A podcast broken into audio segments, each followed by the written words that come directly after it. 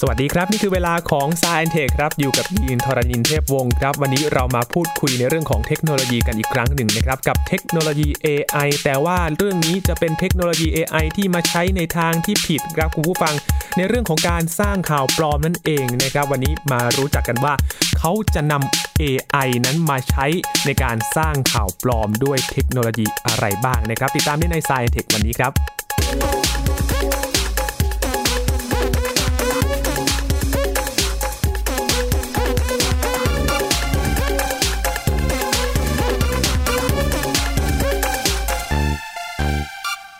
ในเรื่องของเทคโนโลยีที่ตอนนี้ก้าวหน้าไปอย่างรวดเร็วมาก ๆ เลยนะครับ แต่สิ่งหนึ่งที่มาคู่กันเลยก็คือ เรื่องของ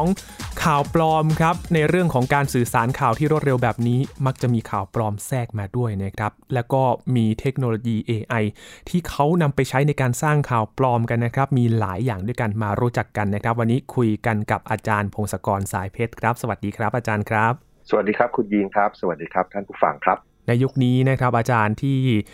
เราติดตามข่าวสารได้อย่างรวดเร็ว ในเรื่องของการติดตามข่าวที่เร็วแบบนี้ มันก็มีเรื่องที่เรียกได้ว่า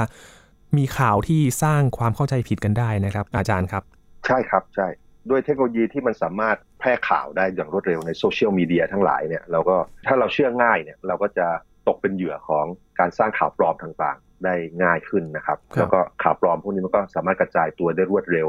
ก่อนที่จะมีคนมา บอกว่าเฮ้ยมันไม่ใช่ของจริง แล้วคนก็อาจจะเชื่อไปแล้ว แล้วก็อาจจะไม่ได้คิดกลับมาทบทวนใหม่นะครับ ข่าวต่างๆ ที่มันปลอมมันก็มีหลายแบบนะมันแบบที่มีอยู่ที่มันมีอยู่แล้วก็มีแบบพวกภาพตัดต่อใช่ไหมครับ มีอะไรละเทปเสียงที่ตัดต่อมาใช่ว่าคนพูดนู่นพูดนี่เขาอาจจะเอาเสียงที่แบบว่าพูดประโยคยาวๆ แล้วตัดมาบางส่วนบางส่วนมาต่อกันอย่างเงี้ยหรือภาพก็ใช้ Photoshop มาระบายสีเปลี่ยนหน้าเปลี่ยนอะไรต่างๆ แต่คราวนี้ วิธีทำข่าวปลอมแบบนั้นเนี่ย มันก็ต้องใช้เวลามันต้องใช้ฝีมือคนทำแต่ละคนก็นั่งทำนั่งทำไปเรื่อยๆใช่ไหมแต่คราวนี้ด้วยเทคโนโลยีที่มันก้าวหน้าขึ้นเนี่ยมันสามารถใช้คอมพิวเตอร์มาช่วยงานด้านนี้ทำให้สามารถสร้างข่าวปลอมเหล่านี้ได้อย่างรวดเร็วเลยนะครับอืมคือมีวิธีใหม่ ๆ ในการนำเสนอข่าวปลอมได้มากขึ้นกว่าเดิมด้วย ใช่ครับใช่คือสร้างข่าวปลอมขึ้นมาครับไอสิ่งที่สร้างมาเนี่ยที่จะเป็นสิ่งที่น่ากลัวในเร็วๆนี้ก็คือ การทำ ภาพวิดีโอภาพยนตร์ปลอมขึ้นมา คือใส่หน้าคนเข้าไปในข่าว หรือในวิดีโออะไรบางอย่าง ว่าเขาทำนู่นทำนี่ทั้งๆที่เขาไม่ได้ทำแล้วก็อีกอันคือปลอมเสียงนะครับ โดยที่สามารถทำให้เสียงเราต้องการว่าพูดว่าอะไรเนี่ยเราก็สามารถพิมพ์เข้าไปก่อน แล้วก็ใช้คอมพิวเตอร์ให้ออกเสียงตามเสียงคนบางคนที่เราต้องการปลอมเสียงเขานะเพราะฉะนั้นผลลัพธ์ที่ได้มันก็ยังน่ากลัวมาก อืม แสดงว่าในวิดีโอที่บางทีเราอาจจะเห็นเนี่ยอาจจะไม่ใช่ตัวเขาเองที่อยู่ในคลิปวิดีโอก็ได้ แต่เกิดจากการสร้างเองใช่ไหมครับอาจารย์ ใช่ครับใช่ มันเริ่มแพร่ระบาดมาสักสองปีแล้วครับนะแต่ตอนนี้มันจะเริ่มง่ายขึ้นเรื่อยๆเพราะมันมีโปรแกรม ซึ่งทุกคนเอาไปทดลองใช้ที่บ้านได้ทดลองใช้ที่บ้านได้ด้วยใช่ใช่ คือสามารถใช้คอมพิวเตอร์ PC เนี่ยในที่ที่บ้านเนี่ยทำได้ คือเมื่อก่อนเนี่ยเรื่องทำแบบนี้มันสามารถทำได้ด้วยคอมพิวเตอร์เหมือนกันแต่ว่า มันต้องใช้คอมพิวเตอร์ขนาดใหญ่ทีมงานขนาดใหญ่ สังเกตว่าถ้าเกิดดูภาพยนตร์บางเรื่องเนี่ยเช่น Forrest Gump อย่างเงี้ยนะหรือว่า Fast and Furious ที่ดาราเขาเสียชีวิตไปแล้ว หรือ Star Wars บางภาคที่ดาราเสียชีวิตไปแล้วเนี่ยเขาสามารถเอาดาราที่ไม่ได้อยู่ไม่ได้มาแสดงด้วยเนี่ยเข้าไปอยู่ในฉากได้ คือ เขาก็มีลักษณะอย่างนี้อยู่แล้วคือเขาก็ให้มีคนคนหนึ่งมานั่งมาแสดงตามบทนี่แหละ แต่ว่าแทนที่หน้าของคนนั้นจะโชว์ในภาพยนตร์ ก็จะมีซอฟต์แวร์ที่ว่าสามารถเอาภาพเอาหน้าของดาราที่เสียชีวิตไปแล้วมาแปะไปบนหน้าคนแสดงทำให้เราดูไม่ออกว่าใครเป็นคนเล่นแน่ๆนะครับ ซึ่งที่ทำอย่างเนี้ยมันใช้เวลาเยอะมากแล้วก็แพงด้วย แต่คราวนี้ด้วยเทคโนโลยี AI ที่พัฒนากันเมื่อไม่กี่ปีนี่แหละ ก็ มีการโชว์กันว่าสามารถจะมีวิดีโอหนึ่งอันว่าให้วิดีโอเขาทำนู่นทำนี่ไป แล้วก็มีกล้องอีกอันหนึ่งถ่ายหน้าคนอีกคนหนึ่งแล้วก็เอาหน้าของคนที่ที่ถ่ายเนี่ย ไปแปะบนวิดีโอนั้นได้เลย ก็สามารถให้นักการเมืองให้โอบามาให้อะไรพูดอะไรตามตามใจเราได้นะครับอ๋อถ้าพูดถึงโอบามามันจะมีคลิปอยู่คลิปหนึ่งใช่ไหมครับอาจารย์ที่เป็นโอบามาอดีตประธานาธิบดีสหรัฐ เป็นคนพูด แต่จริง ๆ แล้วคือตัวนั้นเนี่ยเป็นคลิปปลอมที่โอบามาไม่ได้พูดจริง ๆ ใช่ครับใช่ อันนั้นคือเป็นการปลอมทั้งเสียงและภาพนะครับครับแต่ว่าบังเอิญคนที่ปลอมเนี่ยเขาต้องการทำให้ดูเฉยๆเขาเลยบอกว่าเขาปลอมอย่างไร แต่ว่าสิ่งที่เราจะเจอในอนาคตอันใกล้เนี่ย น่าจะมีคลิปปลอมที่แบบว่าคนทำเขาปกปิดว่าใครทำแล้วก็พยายามหลอกเลยล่ะหลอกคนที่มาดูเลยล่ะครับซึ่งมันเริ่มมีออกมาแล้วล่ะ คือ ตอนนี้อย่างอย่างในสหรัฐเองเนี่ยมันเป็นช่วงที่กำลังหาเสียงกันนะครับครับ มันก็เริ่มมีคลิปปลอมเหล่านี้สำหรับการต่อสู้หาเสียงเริ่มออกมาแพร่ออกมาบ้างแล้ว ผมเข้าใจว่าในประเทศทั่วโลกนี่แหละไปต่อไปที่แบบเกี่ยวกับการเมืองการเลือกตั้งเกี่ยวกับการหาเสียงเนี่ย สิ่งเหล่านี้มันน่าจะมีแพร่หลายเยอะขึ้นเรื่อยๆ เลย แล้วถ้าเกิดประชาชนทั่วไปไม่รู้ว่ามันทำอย่างนี้ได้เนี่ยเขาก็จะถูกหลอกได้เลยครับคือแบบ ปกติเราเห็นอะไรเห็นวิดีโอเห็นภาพเคลื่อนไหวไงเห็นเสียงได้ยินเสียงคนเราก็นึกว่ามันเป็นจริง ๆ แน่ๆแล้วว่าเราเราเห็นกับตาเราอย่างเงี้ยแล้วได้ยินกับหูเรา แต่ว่าต่อไปเนี้ยมันจะเชื่อได้ยากขึ้นแล้ว มันต้องระวัดระวังระมัดระวัง เพราะว่าต้นทุนในการผลิตของพวกนี้มันมันต่ำลงจนกระทั่งใครๆก็ทำได้ ถ้าเกิดตั้งใจทำแล้วก็ยิ่งถ้าเกิดมีการว่าจ้างกันเพื่อสร้างข่าวปลอมเนี่ยอาจจะเป็นอุตสาหกรรมใต้ดินอันใหญ่อีกอันหนึ่งในในอนาคตอันไกลครับ ครับ โอ้ยิ่งน่ากลัวเข้าไปทุกที แล้วก็เริ่มที่จะเข้าถึงได้ง่ายขึ้นกว่าเดิมแล้วนะครับ อาจารย์ ใช่ครับใช่ ผมเล่าเรื่องเสียงก่อนเรื่องเสียงปลอมก่อนครับ เสียงปลอมเนี่ย มันทำได้ง่ายมากขึ้นจนจนน่าตกใจ คือเทคโนโลยีในหลาย ๆ บริษัทนะฮะอย่างบริษัทเช่น Baidu ในเมืองจีน หรือว่า Google หรือว่าบริษัท AI หลาย ๆ อันที่เขาสร้างบริษัทขึ้นมาเนี่ยเขาสามารถเอาเสียง sample ของเราเนี่ยของคนสักคนหนึ่งสมมติเราอัดเสียงเข้าไป ไม่กี่วินาทีเอง มันสามารถเริ่มเอาลักษณะการพูดต่างๆของเราเนี่ยไปสร้างเสียงสังเคราะห์ที่ฟังดูคล้ายๆเราอืมขึ้นมาแล้ว แล้วยิ่งถ้าเกิดเก็บเสียงเราได้นานเท่าไหร่เนี่ยแบบเป็นหลายๆชั่วโมงเนี่ยก็สามารถเรียนรู้เอาโปรแกรมมานั่งเรียนรู้ แล้วก็ไปสังเคราะห์เสียงตามเสียงเราได้เลย ข้อดีที่บริษัทเหล่านี้เขาสร้างก็เพราะว่าเขาต้องการจะช่วยเหลือคนนะครับ ที่แบบให้ในการสื่อสารต่าง ๆ เช่นอาจจะแบบว่าเป็นโปรแกรมในการ แปลภาษานะครับ เราอาจจะพูดภาษาหนึ่งแล้วคอมพิวเตอร์โปรแกรมมันก็จะเปลี่ยนภาษาสิ่งที่เราพูดเนี่ยเป็นอีกภาษาหนึ่งแล้วก็ใช้เสียงเราพูดครับออกมาด้วย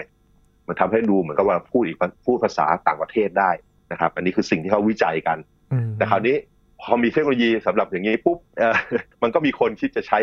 ให้ในทางที่ผิด หาเงินในทางที่ผิด ก็เริ่มเอางานวิจัยเหล่านี้มาปลอมเสียงคนซะเลยครับ มีการไปอัดเสียงคนดังๆนี่ครับซึ่งมันหาได้ง่าย ๆ ในอินเทอร์เน็ตใน YouTube เลยต่างๆ ใช่ไหมเอาเสียงพวกนี้มาเรียนรู้ด้วยโปรแกรม แล้วก็สังเคราะห์เสียงให้พูดสิ่งต่างๆ ซึ่งเป็นคำหยาบคายบ้างครับหรือว่าเป็นการล้อกันบ้างอะไรอย่างเงี้ยโดยใช้เสียงคนดัง หรือบางทีเนี่ยเขาเอาเสียงปลอมของเจ้าของบริษัท หรือว่าผู้บริหารระดับสูงในบริษัท แล้วก็โทรเข้าไปใช้เสียงเนี่ยเพื่อไปหลอกเอาเงินให้ให้โอนเงินให้อะไรได้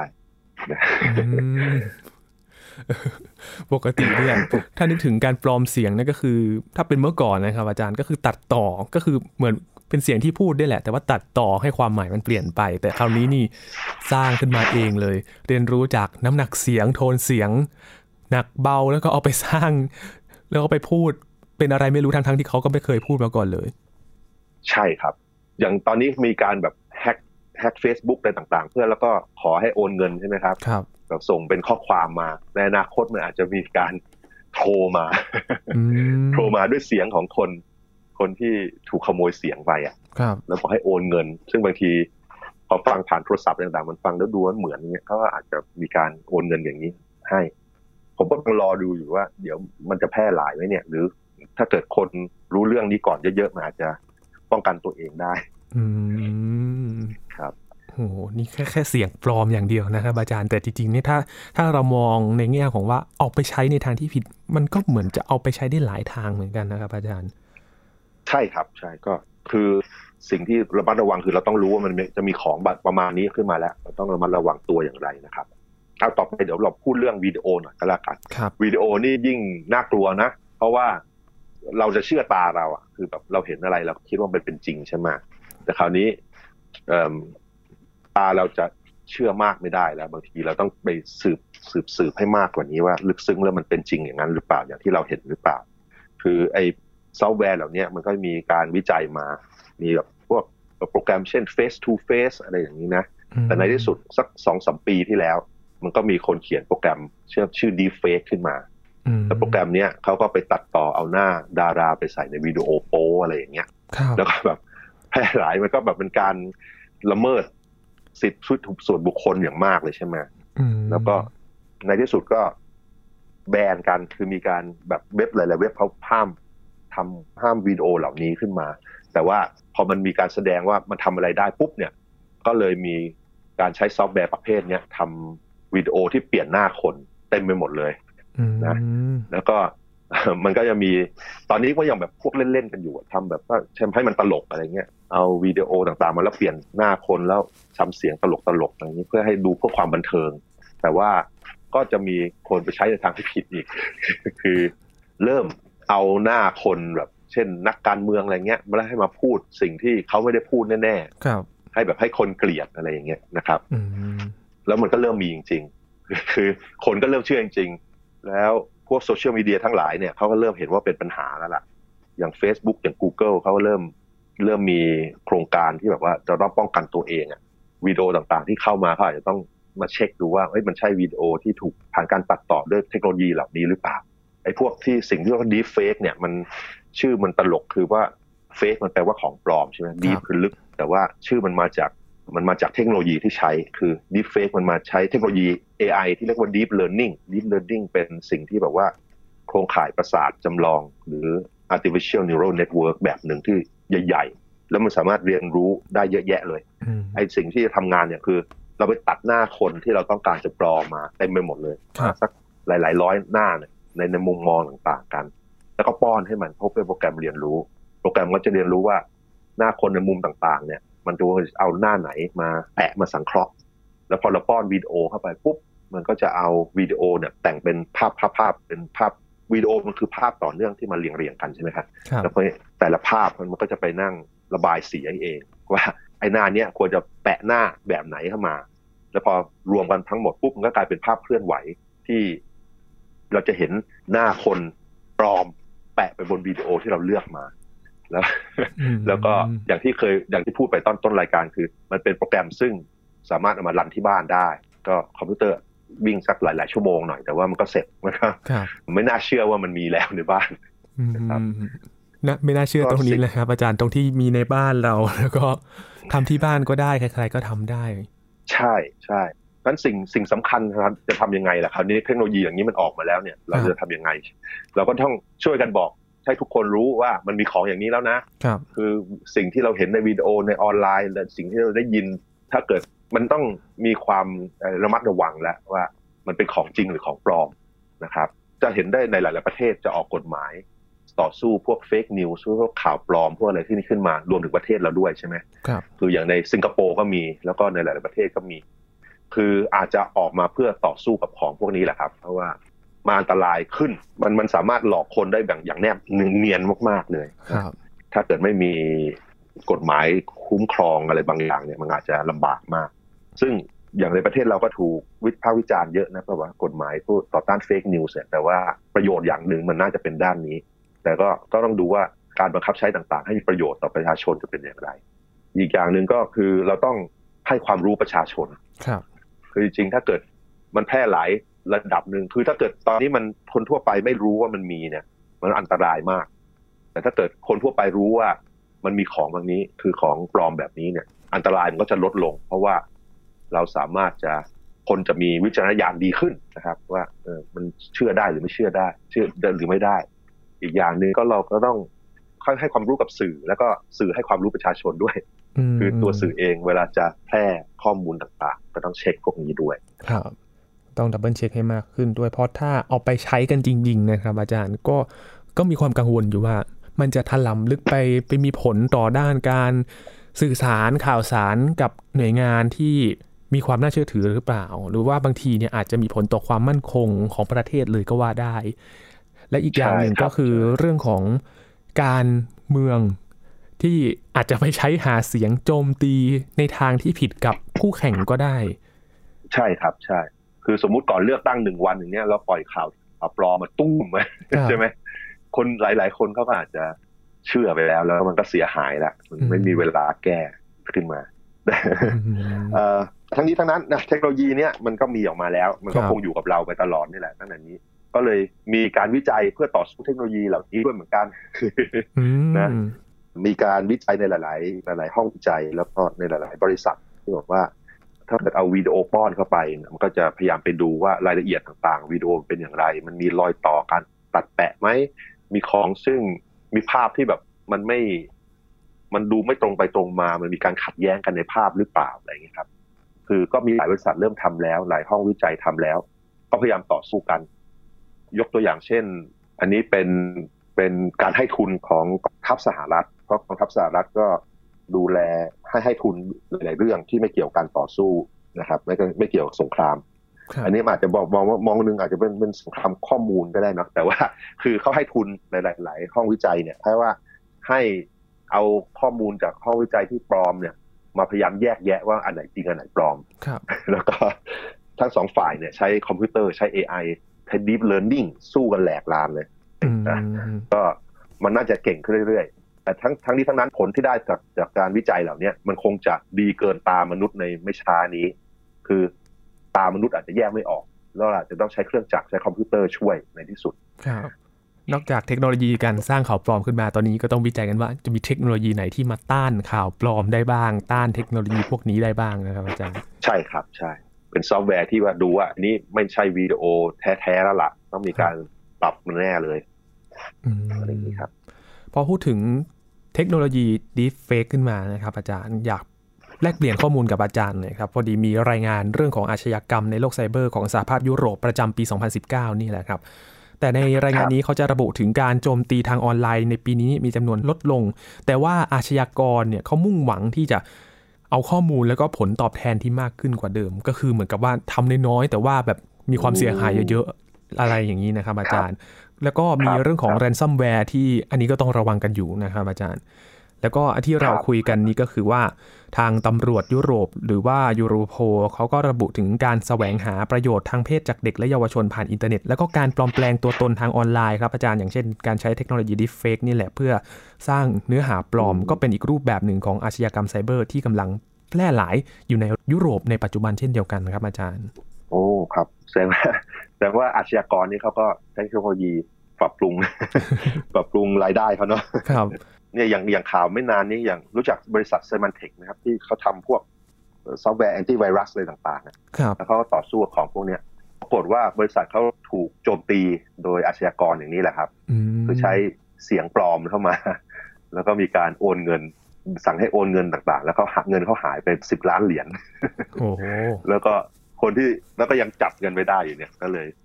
ไม่รู้ว่าทำยังไงต่อเพื่อดูขนาดบริษัทที่เขาต้องป้องกันตัวเอง ดีๆเนาะเขาก็ยังเสร็จเลยอืมงั้นเราก็ต้องระมัดระวังครับ ใครโทรมายืมเงินอย่างเงี้ย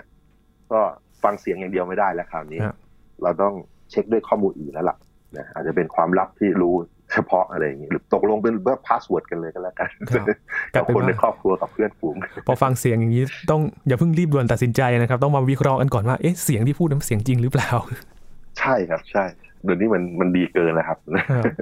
นอกจาก เรื่องของการปลอมเสียงปลอมภาพมันจะมีเรื่องอะไรไหมครับ ที่จะเป็น AI แล้วก็จะมาเรียกได้ว่าสร้างความเสียหายในทางที่ไม่ดีอีกอะครับ อาจารย์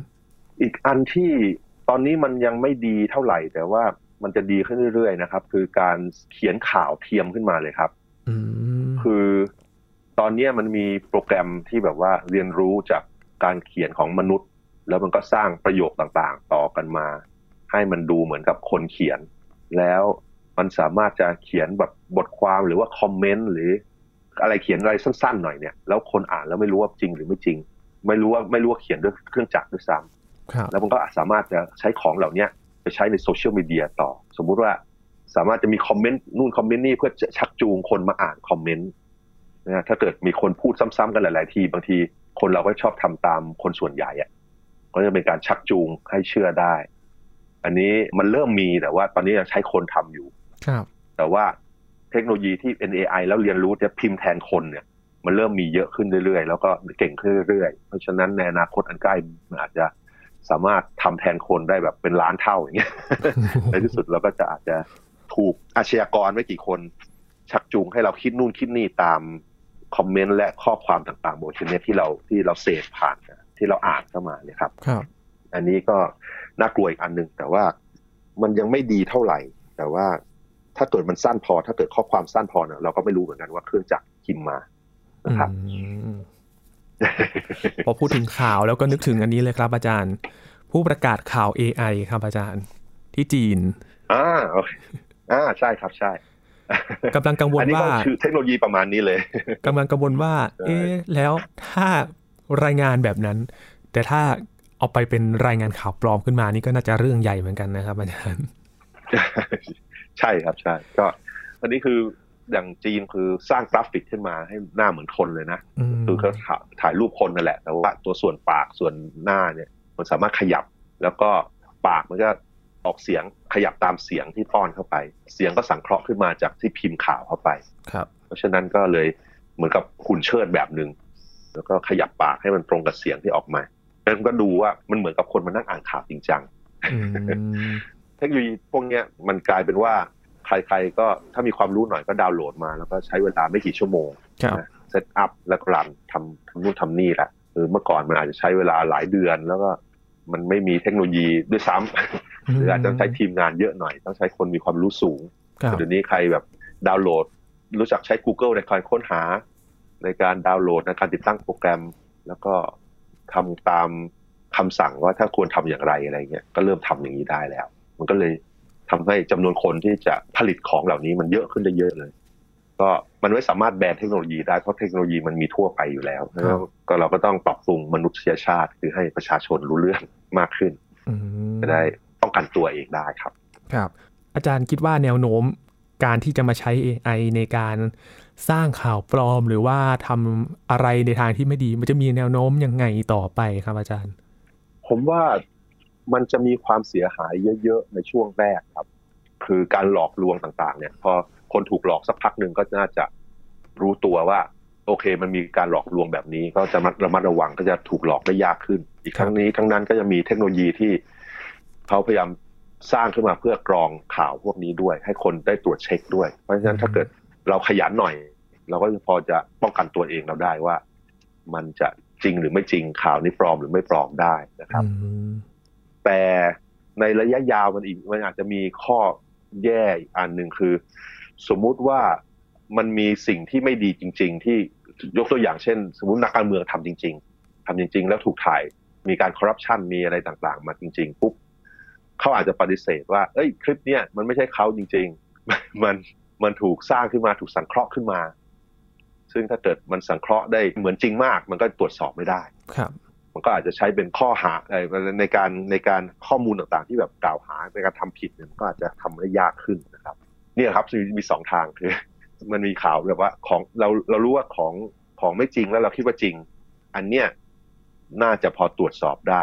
แต่ของที่จริงแล้วบันบอกว่าไม่จริงเนี่ย มันตรวจสอบยากกว่า เพราะฉะนั้นเราก็ต้องวิวัฒนาการให้อยู่อยู่ร่วมของพวกนี้ได้ในที่สุดนะครับ แต่ว่าชีวิตของเราก็คงจะเปลี่ยนไป เพราะว่ามันคงยากขึ้นแล้วก็ ลำบากขึ้นที่จะไม่ถูกหลอกครับ ครับ ก็กลายเป็นว่าต้องทำงานหนักขึ้นกว่าเดิมด้วยนะครับ ในการตรวจสอบว่าเอ๊ะที่ที่เราเห็นกันที่เราดูกันนี่มันจะเป็นของจริงหรือว่าของปลอมกันแน่ แล้วก็คนทั่วไปเองก็ต้องกรองกันมากขึ้นด้วยนะครับ อาจารย์ ใช่ครับใช่อืมเราก็หวังโซเชียลมีเดียและสื่อต่างๆเนาะช่วยกันด้วยครับช่วยกันกรองคือต้องไม่ไม่กระจายไอ้พวกข่าวปลอมพวกนี้แหละ เพราะว่าพอแพร่ไปปุ๊บแล้วมันมันแก้ยากอืม แล้วก็ประชาชนก็ต้องรู้ว่าเออมันมีของแบบนี้แหละให้ระวังตัวครับครับก็ต้องเป็นความรู้เสริมกับประชาชนกันด้วยนะครับ ก็ต้องให้เรียนรู้กันด้วยว่าตอนนี้มีอะไรที่ก้าวหน้าขึ้นบ้าง แล้วเราจะรับมืออย่างไรกับเทคโนโลยีพวกนี้ที่อยู่กับเราไปในอนาคตกันด้วยนะครับ วันนี้ขอบคุณอาจารย์พงศกรมาก ๆ เลยนะครับ ครับยินดีครับ ครับ นี่คือ Science Tech ประจำวันนี้นะครับ คุณผู้ฟังติดตามรายการได้ที่ thaipbsradio.com ครับและกลับมาพบกันใหม่กับ s ซ i e n Tech นะครับ อัปเดตเรื่องราววิทยาศาสตร์และเทคโนโลยีนวัตกรรมที่น่าสนใจครับ ช่วงนี้ยีนทรณินเทพวงศ์พร้อมกับอาจารย์พงศกรสายเพชรลาคุณผู้ฟังไปก่อนนะครับ สวัสดีครับ